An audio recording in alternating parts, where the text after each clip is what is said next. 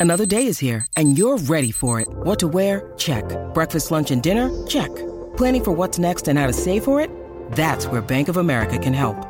For your financial to-dos, Bank of America has experts ready to help get you closer to your goals. Get started at one of our local financial centers or 24-7 in our mobile banking app. Find a location near you at bankofamerica.com slash talk to us. What would you like the power to do? Mobile banking requires downloading the app and is only available for select devices. Message and data rates may apply. Bank of America and a member FDIC. When you need mealtime inspiration, it's worth shopping Kroger, where you'll find over 30,000 mouthwatering choices that excite your inner foodie. And no matter what tasty choice you make, you'll enjoy our everyday low prices, plus extra ways to save, like digital coupons worth over $600 each week. You can also save up to $1 off per gallon at the pump with fuel points. More savings and more inspiring flavors make shopping Kroger worth it every time. Kroger, fresh for everyone. Fuel restrictions apply. This is Optimal Relationships Daily, episode 327 Breakup Parties by Colin Wright of ExileLifestyle.com. And I'm your very own personal narrator, Joss Marie. Thanks so much for joining me here on my show where I try and help you optimize your relationships. And I'm super excited to say that today I'll actually be covering a post from yet another new site to my show. And though I've actually featured Colin Wright previously as a guest author on a different site, now I'll be bringing you content directly from his personal blog too. So that's super cool. But with that, let's hear what he has to say about breakup parties and start optimizing your life. Breakup Parties by Colin Wright of ExileLifestyle.com. A little over three years ago, my girlfriend and I decided our relationship was not going the way we had hoped. After some discussion and a few drinks, we decided upon a solution we would have a breakup party. We planned it for four months in the future when our lease was up, and in the interim, we both figured out what our new lives post party would look like. Lives in which neither of us would need to sacrifice or put things off for the good of the relationship. We figured the breakup party concept should work in theory, but we were uncertain as to whether it would work in practice, whether something so non traditional could be successful in real life. Turns out it could, and it did. We had a bunch of friends over, drank, danced, and played Twister. At midnight, we changed our Facebook statuses to single. Both of our lives changed after that, and in both cases, it was for the better. I understand the sentiment behind those concerns, but I also disagree. To say one must give up so much for a relationship that may or may not be optimal is a gross overstep, and even more so to make it an absolute. What about horrible relationships? Should one stay in it to win it? Most people would say no. And what I'm asking is a slight twist on the same question. What if the relationship isn't horrible, but isn't everything you want? What if rather than holding on to something headed downhill just because, you ended it to pursue something more ideal? To me, the arguments for doing so are many and strong.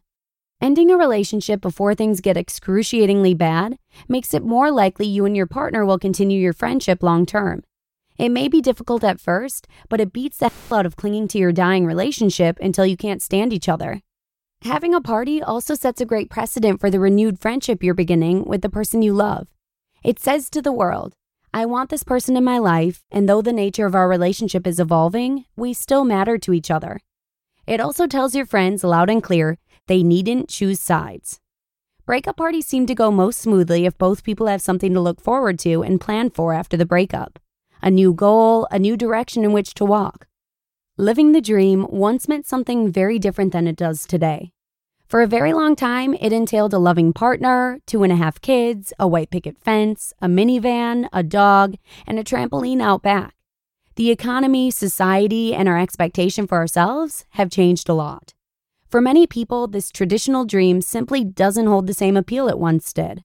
Look around and you'll find all kinds of people breaking molds and trying new things. Folks doing business in ways that's never been done before, building things that have never before been dreamed of, communicating in ways that would have science fiction writers living only a few decades ago at a loss for words. Relationships are changing too. There's still a place for the traditional date, marry, have kids model, but there are also other options available that we're just now starting to talk about in mainstream conversation. Sometimes the order in which we do things is rearranged. Sometimes there are steps added or taken away.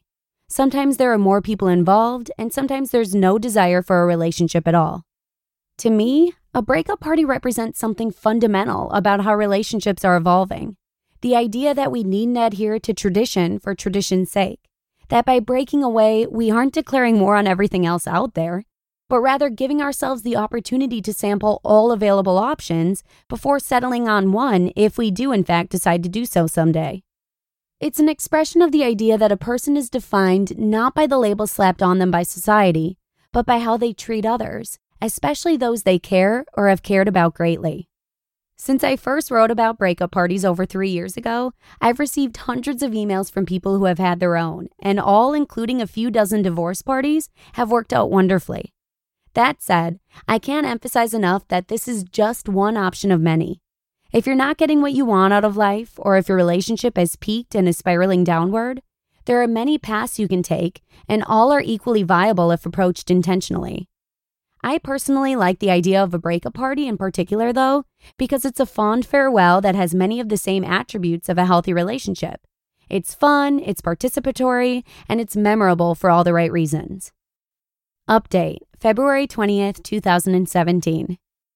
I still get a few emails each month from people who have had breakup parties and divorce parties, in almost every case telling me that it was exactly what they needed to do and that it allowed them to maintain their friendship post breakup against all odds. In the years I've been traveling, I've approached relationships from a different angle, which has negated the need for such parties. But it's been fun hearing about other people's experiences with them and how they've customized the concept for their specific needs and situations. You just listened to the post titled Breakup Parties by Colin Wright of ExileLifestyle.com.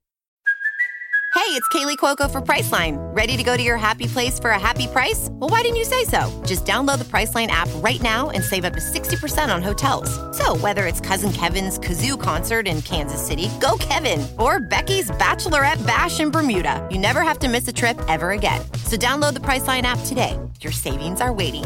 Go to your happy place for a happy price.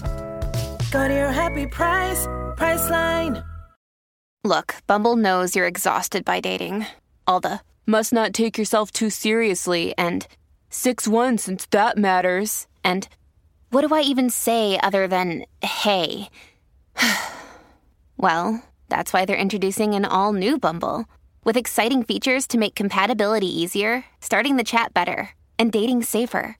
They've changed, so you don't have to. Download the new Bumble now. Yay for another new site and just in case you're wondering, Colin is an author, international speaker, and also a host of a podcast called Let's Know Things. He also co founded a publishing company called Asymmetrical Press. He's traveled the world full time since 2009, moving to a new country every four months or so, each home determined by the votes of his readers. And if you're interested, Colin will be on a speaking tour around North America from Q3 2018 until Q3 2019 if you'd like to go out and hear him speak. And you can also hear more of his content featured over on Optimal Living Daily. Simply search for Optimal Living Daily from wherever you're listening to this show, and you should be able to find it. But with that, I'm going to say ciao for now. Thanks for swinging by, and I'll see you again tomorrow with a post from Marc Chernoff, where your optimal life awaits. Hello, Life Optimizer. This is Justin Malik, creator and producer of this podcast but also Optimal Living Daily, the show where I read to you from even more blogs covering finance, productivity, minimalism, personal development, and more from incredible bloggers like Derek Sivers, Zen Habits, Marc and Angel, The Minimalists, and all the ones you hear on this show too. So if you enjoyed today's episode and like taking amazing blogs on the go, come on over to Optimal Living Daily and subscribe to that one too. And together, we'll start optimizing your life. You've been listening to Optimal Living Daily. Be sure to hit the subscribe button to stay up to date on each new episode and head to oldpodcast.com. That's O L D podcast.com for a free gift as well as more actionable tips and resources to help you maximize your potential. Thanks for joining us, and remember, your optimal life awaits.